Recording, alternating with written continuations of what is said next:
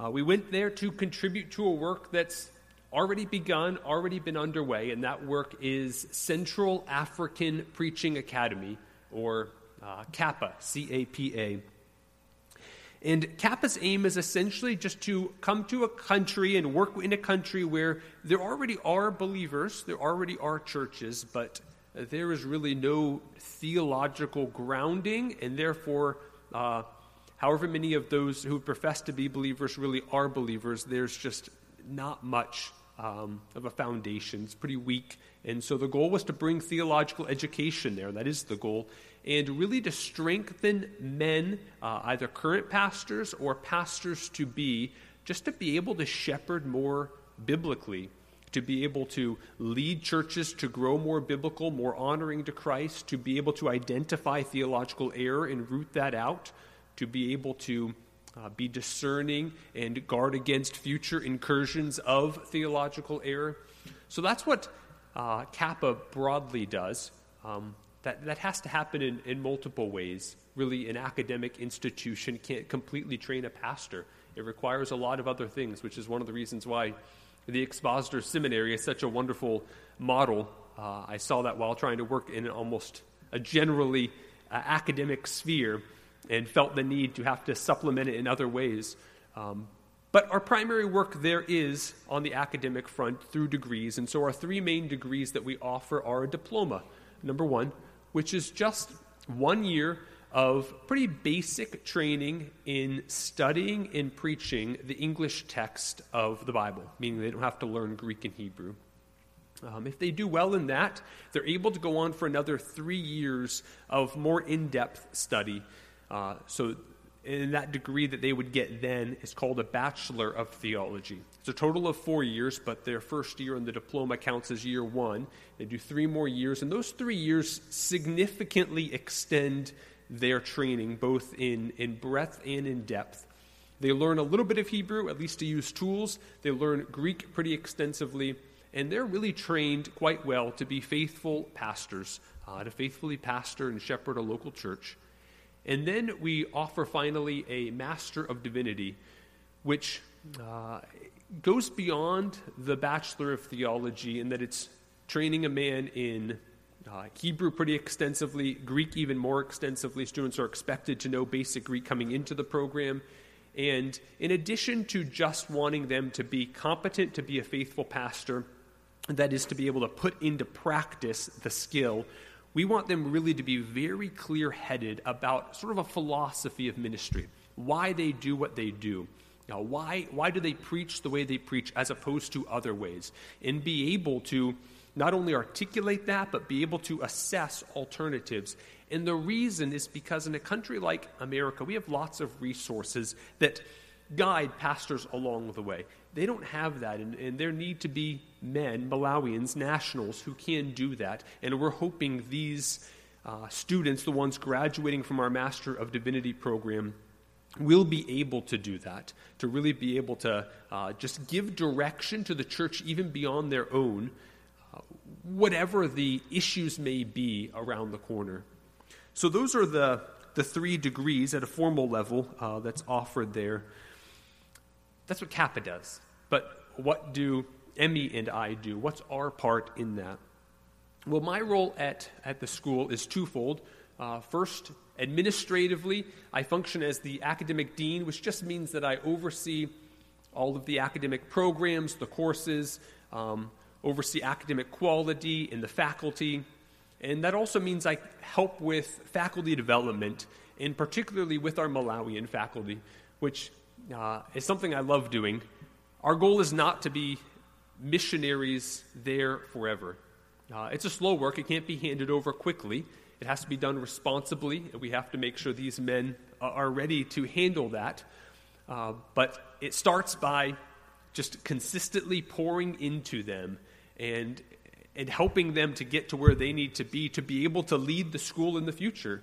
We hope that in the future, all missionaries would be able to pull out, and the school would continue to be run by nationals, by Malawians, contributing to, uh, to, to training future pastors for that country. So I spent a good bit of time working with those men. it'd be easy just simply to focus on the professional aspects of the development of faculty, but uh, you can't have a good uh, lecturer or professor in a school like that, a genuinely good one, who's going to be training pastors who are shepherding Christ Church well, unless there's a lot going on in the foundation, unless he's a faithful man, unless he, he loves Christ, he loves his family, and is faithful in those domains, um, and unless he loves the church and is a faithful churchman who can shepherd well there. So, really, that, that uh, development of faculty goes so much more, so much beyond just the professional development of their abilities to teach in the classroom or to write research, but really just to be uh, faithful at all of the levels below that, uh, but in many ways more foundational to that.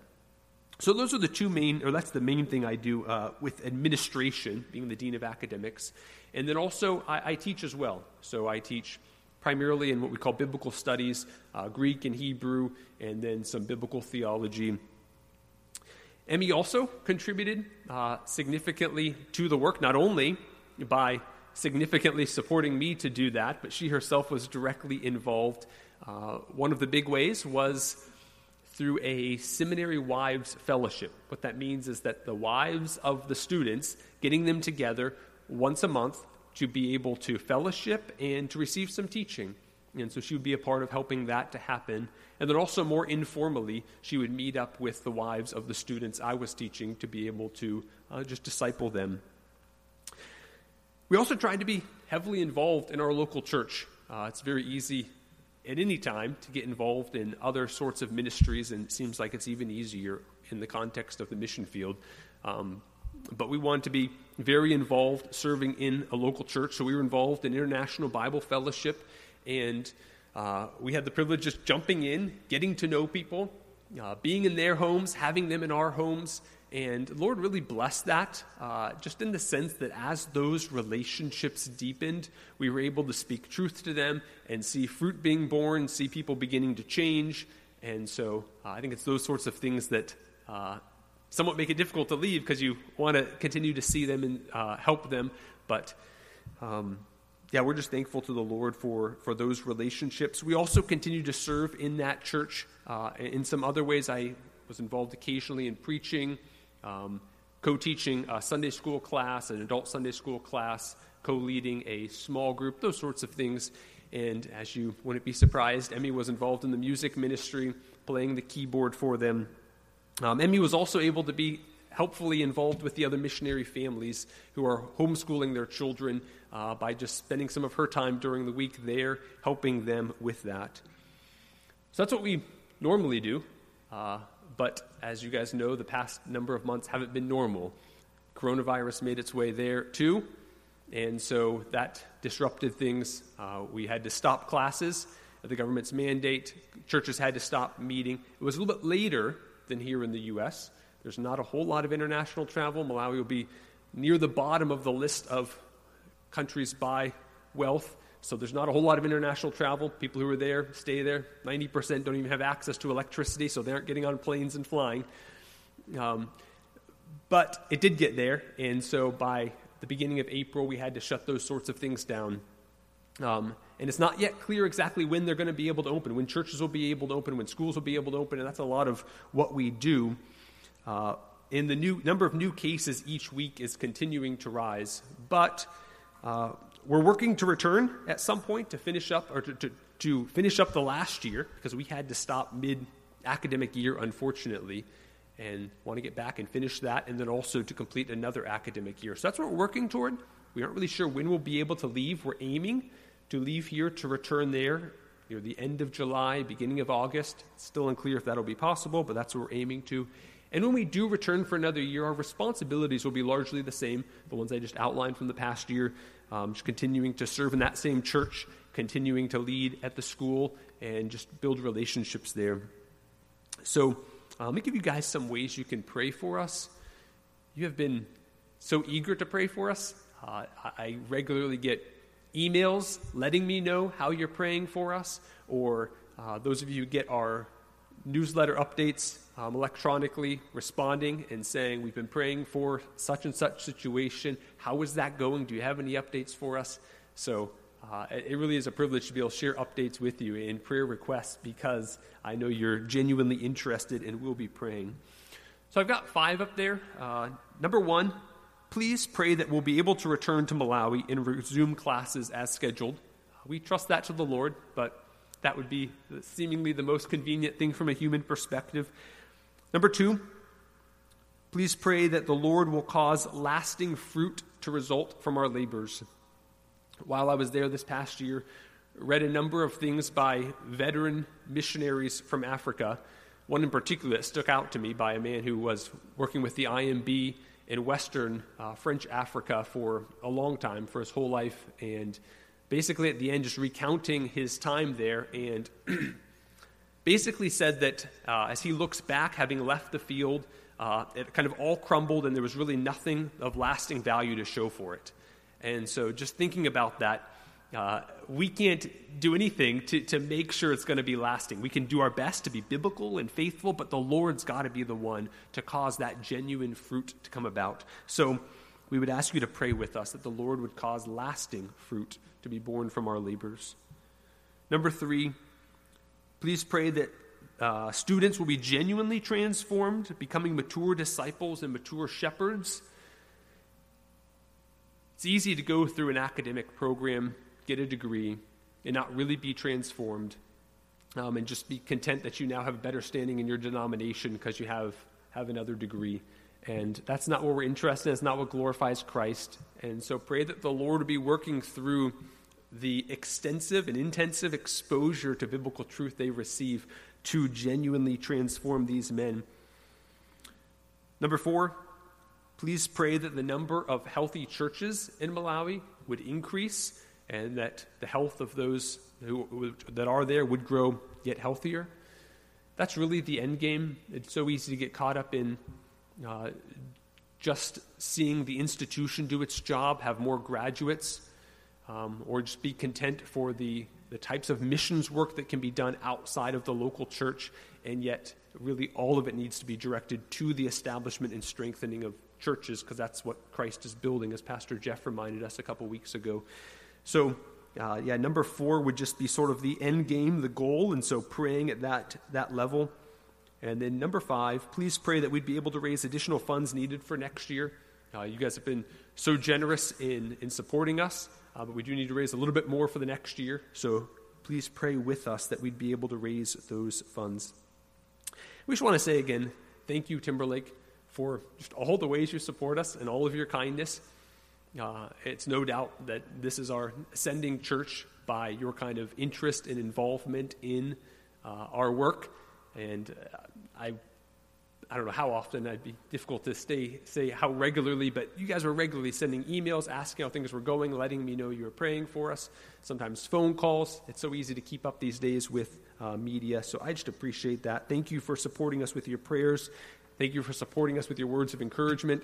And thank you, Timberlake, for supporting us financially. Well, please grab your Bibles and turn to Psalms 2, Psalm 2, as we transition to the Word now.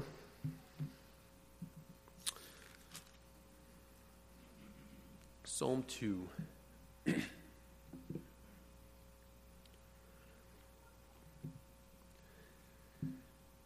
this is a time for confidence. This moment in history is a time for confidence. What? Is it really? A time for confidence? Is it not a time for cowering, to panic, to be anxious? Time for confidence? How many and how serious are the reasons we could list for doubting that this is a time for confidence? They're going to vary, different ones for uh, various people here. For some of you, it could be uh, the health threat of the coronavirus pandemic. For others of you, it may be the economic threat caused as a, as a byproduct of the attempts to slow the spread of the virus. loss of job, loss of livelihood. For the others of you, it could be concern about the way that those in power are politicizing the whole thing to be able to grasp more power for themselves or to be able to retain office for themselves for another term. Maybe it's a reminder, the reminder, that those tasked with law enforcement and protecting citizens are sometimes the very ones who twist justice and abuse those they're tasked to protect, even murdering them. Or it could be uh, just the societal unrest of riots and looting. And the list could go on. There are so many reasons before us that could be tempting us to doubt. Is this really a time for confidence? That's certainly not what the headlines tell us. This morning, I'm not going to prescribe solutions to any of those issues. I'm really not even going to directly address any of those issues. However, the scriptures are going to directly address and provide a solution for the unrest in our souls. This morning, we're going to turn our attention to the revelation of the Lord in Psalm 2 a revelation that provides a transcendent, confidence creating perspective on world history. I trust you've all made your way to Psalm 2 by now. So please follow along in your Bibles as I read.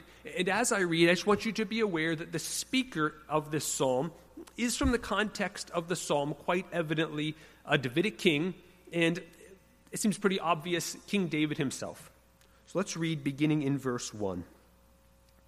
Why are the nations in an uproar and the peoples devising a vain thing? The kings of the earth take their stand, and the rulers take counsel together. They take counsel against the Lord and against his anointed, saying, Let us tear their fetters apart and cast away their cords from us. He who sits in the heavens laughs. The Lord scoffs at them. He will speak to them in his anger and terrify them in his fury, saying, But as for me, I have installed my king upon Zion, my holy mountain. I will surely tell of the decree of the Lord, David says. He said to me, You are my son. Today I have begotten you. And he went on and said to me, Ask of me, and I will surely give the nations as your inheritance, and the very ends of the earth as your possession. You shall break them with a rod of iron, you shall shatter them like earthenware. Now, therefore, O kings, show discernment. Take warning, O judges of the earth. Worship the Lord with reverence and rejoice with trembling. Do homage to the Son, that he not become angry and you perish in the way for his wrath may soon be kindled. How blessed are all who take refuge in him.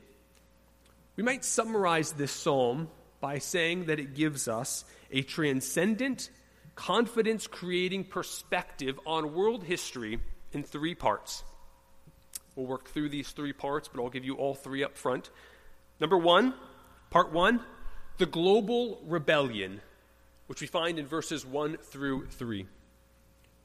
Part 2, the grand remedy, which we find in verses 4 through 9. In part 3, the gravity laden ramification in verses 10 through 12. David begins by telling us, in his own words, what humanity as a whole is doing in verses 1 and 2. He begins with the word why, but he's not really asking a question as though he needs to know some kind of answer. It's more an expression of astonishment, of bewilderment, of, of amazement. It, it's as though he's saying, what, what are the nations thinking? Agitating like this. And the peoples, their vain, their vain scheming, what's it going to come to? It's going to come to naught. It's, it's useless. He hereby observes with scorn the folly of humanity in its rebellious state. And then he turns from the peoples generally to their rulers in particular in verse 2. He says, The kings of the earth take their stand. This is a stand of a rebellious, defiant sort. The rulers take counsel together. They're gathering together, they're planning, they're strategizing. But who are they planning against? What, what, are, they, what are they strategizing about? Well, the end of verse 2 they're doing all of this against the Lord and against his anointed. So we find here the Lord and this anointed figure aligned together. When they're opposed, they're opposed together. Who is this anointed one? This designation for someone to be anointed is used in various ways, but most prominently, and certainly the right one in this context, is to identify a king. Kings were anointed um, in Israel, and so this is clearly uh, the, the anointed king of Israel, one who's uh, designated to rule on behalf of the Lord as his vice regent. And as David is speaking this, he's the one who fills that office. He's the anointed king, Yahweh's vice regent ruling on his behalf. But when David dies, that office is filled by his descendants. And this continues until one of those descendants in David's dynasty is faithful faithful to the covenant, faithful to the Lord, faithful for the instructions the Lord laid down for the kings of Israel in Deuteronomy chapter 17, and finally and fully fulfills all that the Lord has purposed to accomplish through the Davidic dynasty, through that kingship. And then in verse 3, after describing the rebellious activity of the nations and their rulers in his own words, David takes us, as it were, into the strategy room of these kings and rulers, and we hear what it is they're saying. In verse 3, they're saying, Let us tear their fetters apart and cast away their cords from us. They want nothing to do with submission to or obedience to the Lord or to his, uh, his king, his representative on earth, the Davidic king. So, in verses 1 to 3, David describes the rebellion of all humanity. You see, when the Lord created man, he created man as his image, his representative on earth to exercise dominion. That is, to rule and govern his creation, the earth, on his behalf. But humanity, beginning with Adam, has engaged in one big mutiny.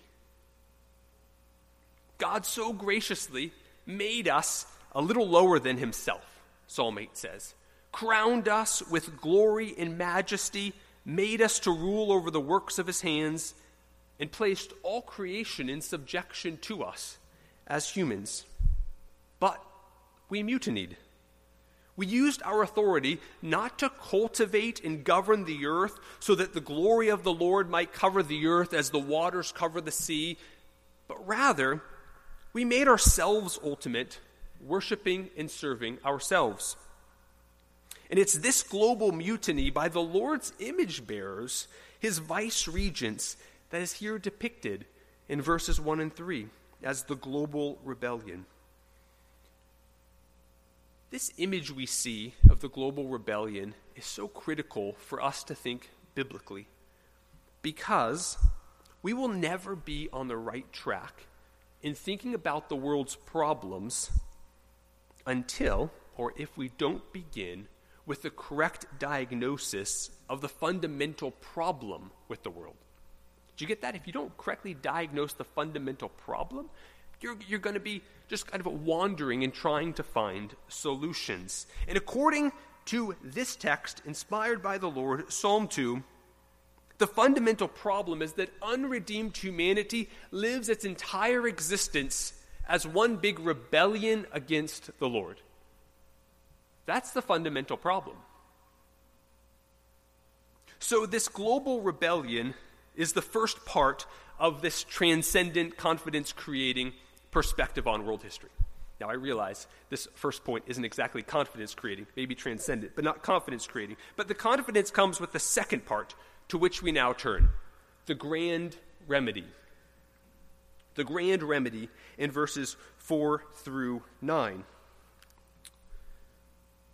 In verses 4 and 5, we see even before we discover what the grand remedy is for the global rebellion, we see the Lord. We get a peek at the Lord enthroned in the heavens. So, over here, we find the global rebellion happening, verses 1 and 3. Then, verses 4 and 5, we, we sort of change the camera angle, look in a different direction. We see the Lord enthroned, but simultaneous. What is the Lord doing simultaneously? He's laughing. He's laughing and he's mocking them. Who laughs when the nations are in an uproar? Is it not time to cower? Is it not time to panic? Is it not time to fret? Is it not time for the Lord to go back and reconsider what he had done wrong, how he had failed?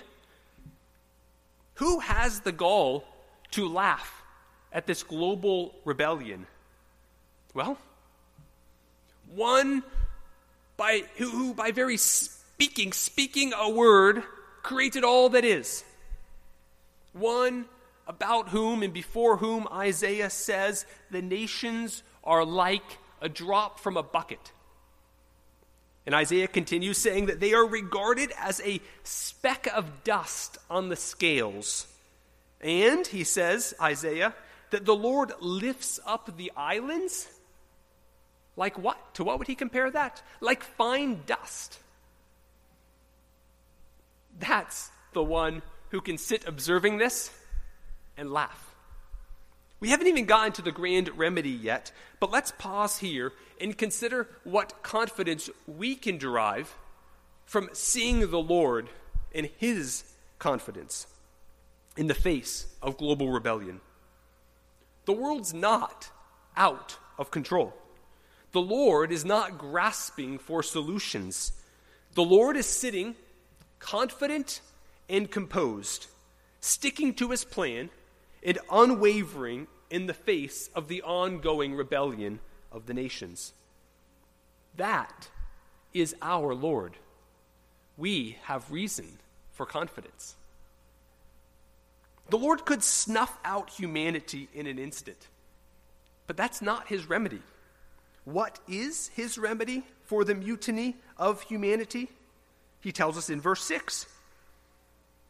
He says, But as for me, that's shifting the attention now. We were hearing previously in verse 3 from the leaders of the nations what they were scheming, what they were planning against the Lord. Now, the Lord speaks for himself. But as for me, he says, I have installed my king upon Zion, my holy mountain.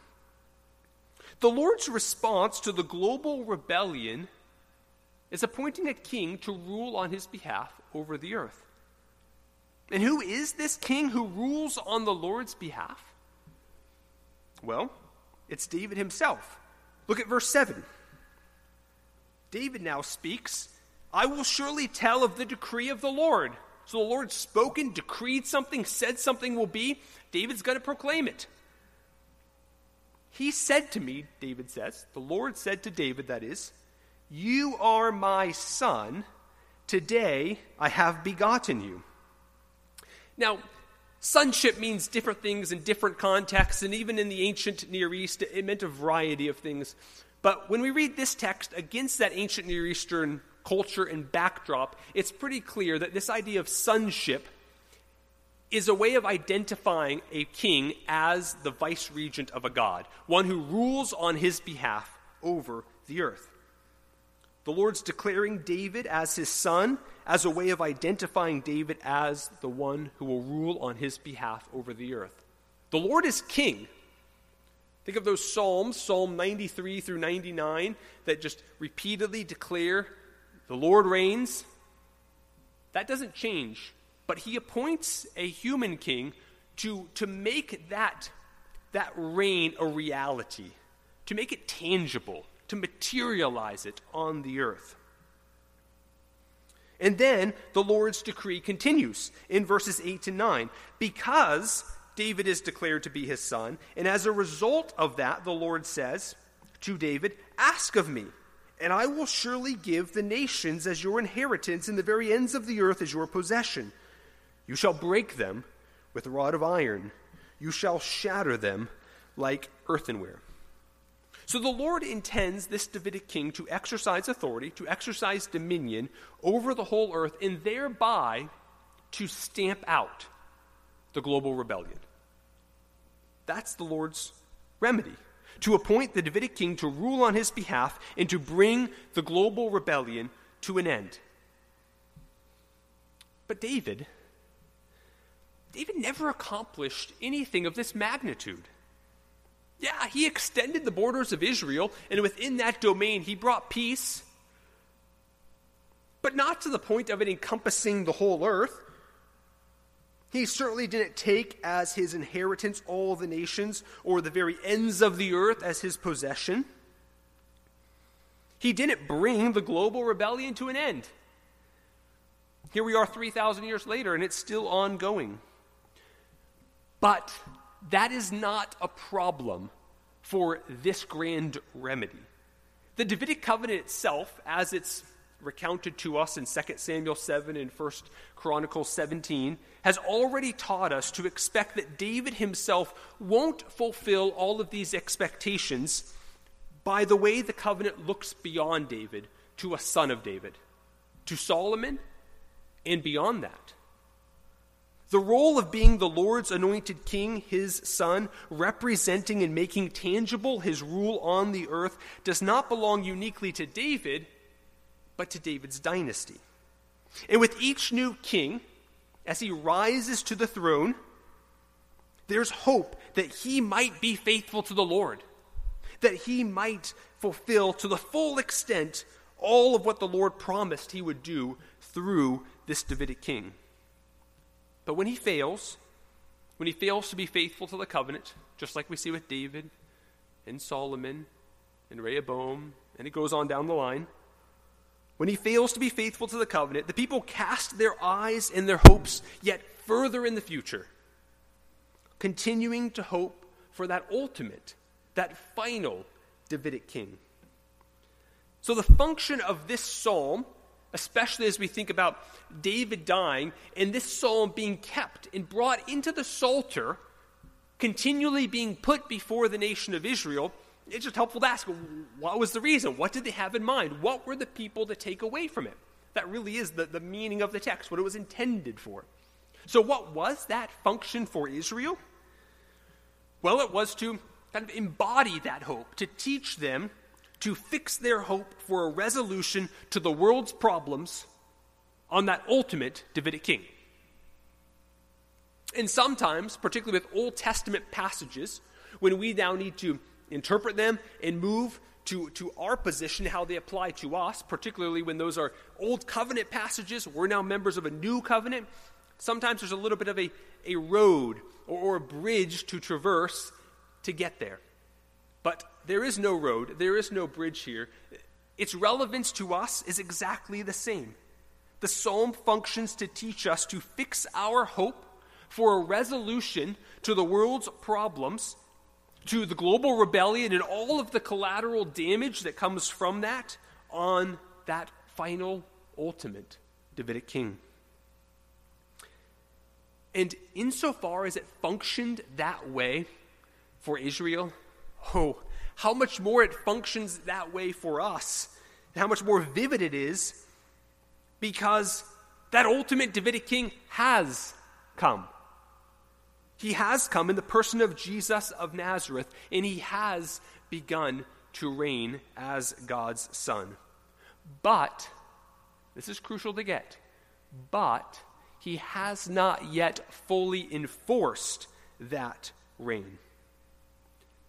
And that, the fact he hasn't yet fully enforced that reign, is good news for rebels like you and me. As we'll see in the next and final part of this perspective, there's still a delay before that is enforced. So, the second transcendent confidence creating, uh, or a second part of this transcendent confidence creating perspective on world history is the grand remedy. And now in verses 10 through 12, we'll see the third part the gravity laden ramification. In light of that grand remedy, we and all humanity are told the implication. What does it mean for me, you ask? David's going to tell us. Look at verses 10 through 12. Now, therefore, O kings, show discernment, David says. Take warning, O judges of the earth. Worship the Lord with reverence and rejoice with trembling. Do homage to the Son or kiss the Son, that he may not become angry and you perish in the way. For his wrath may soon be kindled. How blessed are all who take refuge in him. In essence, verse 10 says, in light of the Lord's solution for the global rebellion, listen up, understand, comprehend what was just said, and listen for its implications. Then in verses 11 through 12, after telling us to sober up and to listen up, he tells us what we are to do. And there's three specific things we're told to do here two in verse 11, one in verse 12. So begin looking with me at verse 11. He says, first of all, worship the Lord with reverence or with fear. Worship the Lord with reverence. Secondly, rejoice with trembling. And third, kiss the Son. Now remember, who is the Son? Well, back in verse 7. I will surely tell of the decree of the Lord. He said to me, You are my son. Today I have begotten you. This is a demonstration of homage, of submission to that Davidic king. So, what's incredible about this last portion, verses 10 through 12, is that despite that grand remedy, rebellious humanity is not without hope. And that includes us. Being crushed by the iron scepter of the Davidic king isn't the only option. We are invited, rather, we are commanded to take a different course, that of submitting ourselves willingly to the reign of the anointed Davidic king. And within this somber mood, we're given yet another warning.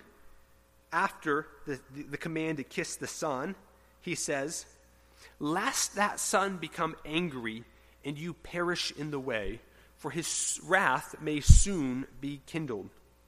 But there's a blessing for those who do willingly submit to the Son's rule. The very last line of the psalm How blessed are all who take refuge in him. What incredible grace. Rebellious humanity, you and me included, we have an option besides simply being destroyed.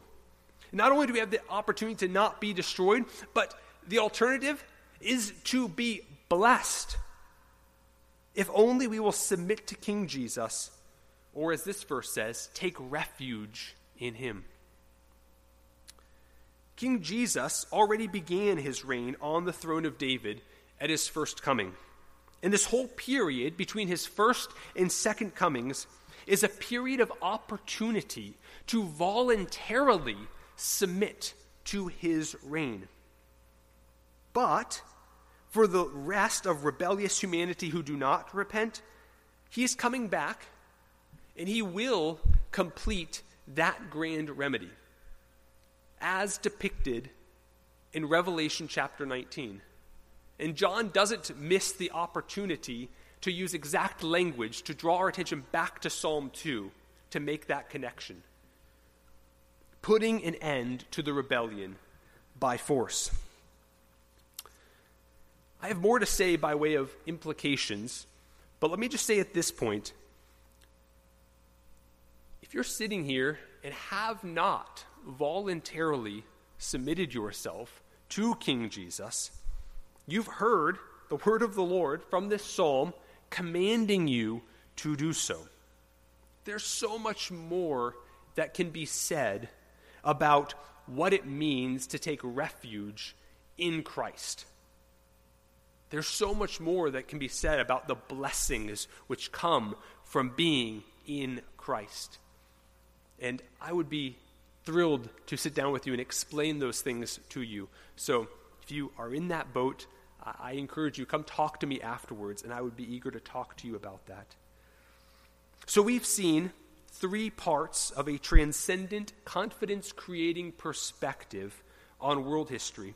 There was the global rebellion, there was the grand remedy, and part three, the gravity laden ramification. Now I'm going to draw out for us two implicit exhortations from this transcendent perspective. Number one, seems obvious, but it's difficult. Place your confidence in the Lord's grand remedy. Place your confidence there. What is that grand remedy? Well, it, it's really kind of a personal remedy. It's Jesus Christ, it is his Messiah, his anointed one. I understand that's easier said than done. Much easier to say than to do. Why do we struggle why is it so difficult? Well, for one thing, it may be because we want a more immediate solution.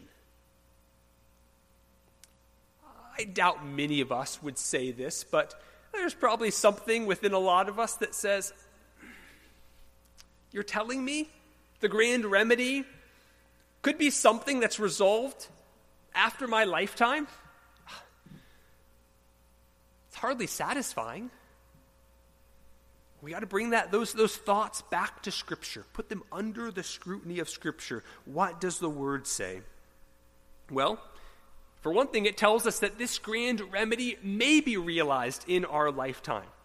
That's why our Lord taught us to pray Your kingdom come, your will be done on earth as it is in heaven. That's a huge hope for the Christian. Really, even before the coming of Christ, uh, the coming of that ultimate Davidic king was the hope of Israel. And yet, sometimes when things are easy, when the grand rebellion kind of drifts out of view, that doesn't become so much of a cry of ours. And yet, it should be. So allow the reminder of the reality of the grand rebellion to cause us all the more to pray that. Come, Lord Jesus.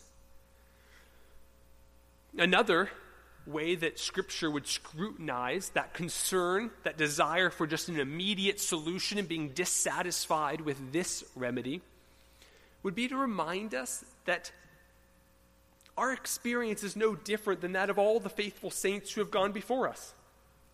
Do you remember that chapter in Hebrews, chapter 11, where the author lays out all of these faithful people, faithful in the sense of believing? Um, certainly weren't perfect people, but they were exemplars of faith. And when you get to the end of that, the author writes this In these, having gained approval through their faith, did not receive what was promised. That is, they did not receive what was promised in their own lifetime. They had to await the resurrection to receive all of that. They looked forward to the resurrection. So, a second way Scripture would tell us to respond to that concern, that we want immediate solutions, is we're simply joining that great cloud of witnesses uh, who are looking on as we run the race, doing just what they did. And after all, trusting the Lord for solutions that lie beyond our lifetime and will be experienced only in the resurrection is simply what it means to live by faith. That's true in so many domains. For what other reasons might we struggle to place our confidence completely in this grand remedy, the Lord's Messiah? I think we often experience, are aware of, a disconnect. A disconnect between what we know to be true, what we would affirm, and our experience. I know those truths, and yet I'm still anxious, we say. I know those truths, and yet I have no confidence, you might be thinking. There's a disconnect. And if we aren't careful in scrutinizing that, our hearts can become hard, callous, and before we know it, we begin to just tacitly assume that the truth doesn't cut it. It simply can't change me. But often it's because we've hoped for simple solutions. We've thought that simply affirming a truth was to exercise faith. But affirming a truth is not quite the same thing as trusting in it. We can't be content simply to affirm that Christ in his coming is the grand remedy. Rather, we must be sure we are trusting in that remedy. Are we leaning on that remedy? Are we depending upon that? But that's where the difficulty is. Faith isn't easy. We have to fight to believe. You're not just one day going to start trusting and then set it on cruise control and you're believing for the rest of life.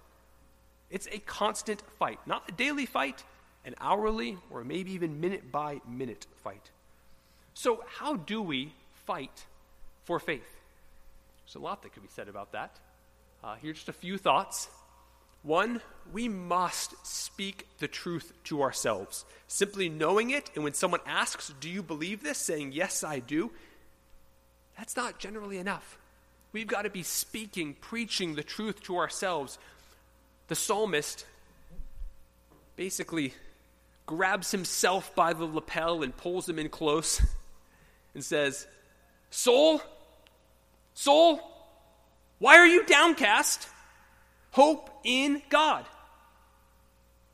And that's what we've got to do with ourselves. We must speak the truth to ourselves regularly. Some other ways we can fight for faith. We need to be careful about and be serious about removing from our lives influences that are implicitly telling us lies. Influences that are telling you this is a time for panic, this is a time for fear. What they're saying is this this is not a time to trust the Lord. Wow, how sinister is that? Those are influences which must be dealt with radically. A third way, we can be a fellow believer, a believer to, to a brother or sister who speaks the truth rather than echoing the lies. How quickly we can become instruments of Satan in the lives of fellow believers, or at least allies with their flesh. Don't misunderstand me, this isn't all about the truth of facts, whether something's factual or not. There's lots of things that are factual, but yet, when they're conveyed, they're conveyed with an additional message. Often, you might hear a headline but the headline's usually telling you not just this is a fact, it's telling you this is a fact and be frightened, be terrified. So it's not simply about facts, it's about how these things are couched. Are they being viewed and conveyed as interpreted by Scripture, put within the context of a biblical framework? Now, we've looked at several ways that we can fight to place our confidence completely in this grand remedy. But I just want to offer a bit of a clarification here, avoid a misunderstanding. Just because we're placing our confidence in the grand and certain remedy doesn't mean life until the return of Christ will be easy. We must be careful to not fall prey to that kind of simplistic triumphalism. In fact, this text itself, Psalm 2, would suggest this to us that as we live as followers of that Messiah, as those who have abandoned the mutiny, have surrendered to the Lord and to his Messiah, and those of us who live as outposts of Christ's kingdom in the midst of rebel territory, we cannot be surprised by opposition. In fact, insofar as the nations within that grand rebellion are directing their rebellion against the Lord and against his Messiah, and insofar as our Messiah sits enthroned in the heavens, out of their reach, where do we expect they will direct their rage? But to his church on earth. This text is not encouraging some kind of simplistic triumphalism. And the second of the implicit exhortations from Psalm 2 is this Share with the rebels around you, A, the grand remedy, which should be terror for them. That the Lord is going to bring an end to the rebellion when Christ returns and make his absolute authority an inescapable reality, destroying rebellious humanity. A, share with the rebels around you the grand remedy. But B, share with the rebels around you the gravity laden ramification, which is willingly submit to King Jesus before he returns. In a nutshell, to use our, our terminology, evangelize.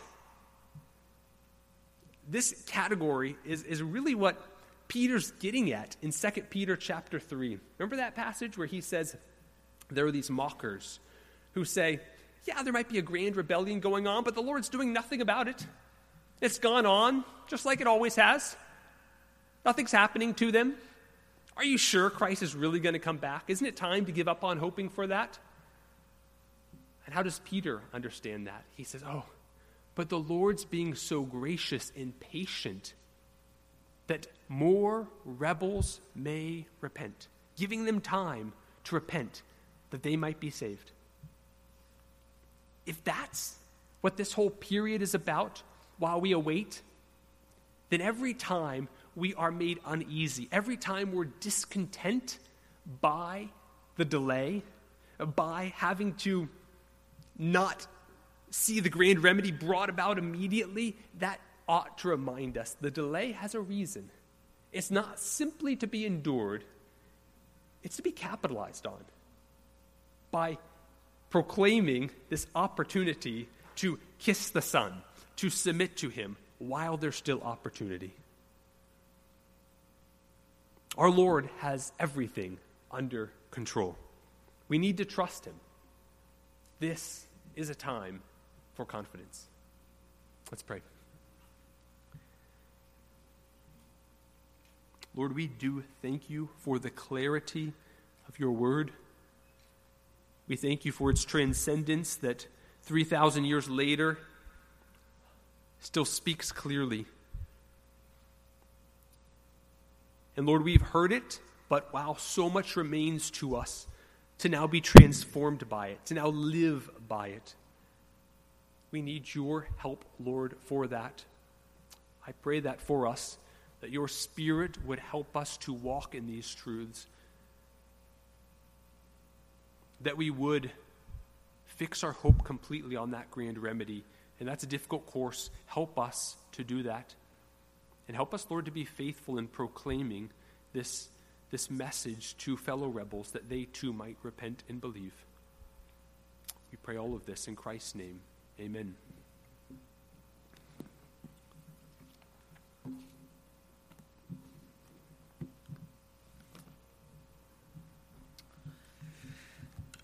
What did the Lord teach the disciples to pray? Your kingdom come, your will be done on earth as it is in heaven. There is no rebellion going on in heaven. That's already been squashed. That's happening on the earth. And one day, um, that same reign will come uh, to, to all of the earth. Uh, and in the meantime, that reign can come to your heart uh, through through submission to, to the Son. So, just a reminder, uh, even after the service, if uh, you don't know Christ and you've never bowed the knee to Him, you can talk to Tim, myself, any others. If you're watching, we feel free to contact the office. We have a biblical counseling center that you could call and set up a, an appointment with that. We, we want to help you uh, understand even more about that good news. The good news is because of the bad news, right? The good news comes because there's bad news. Think how gracious God is that He's not left us in the bad news. Amen? He has given us the gospel of Jesus Christ. Thank you, Tim. Thank you for being faithful uh, to the text and to, to the Lord. So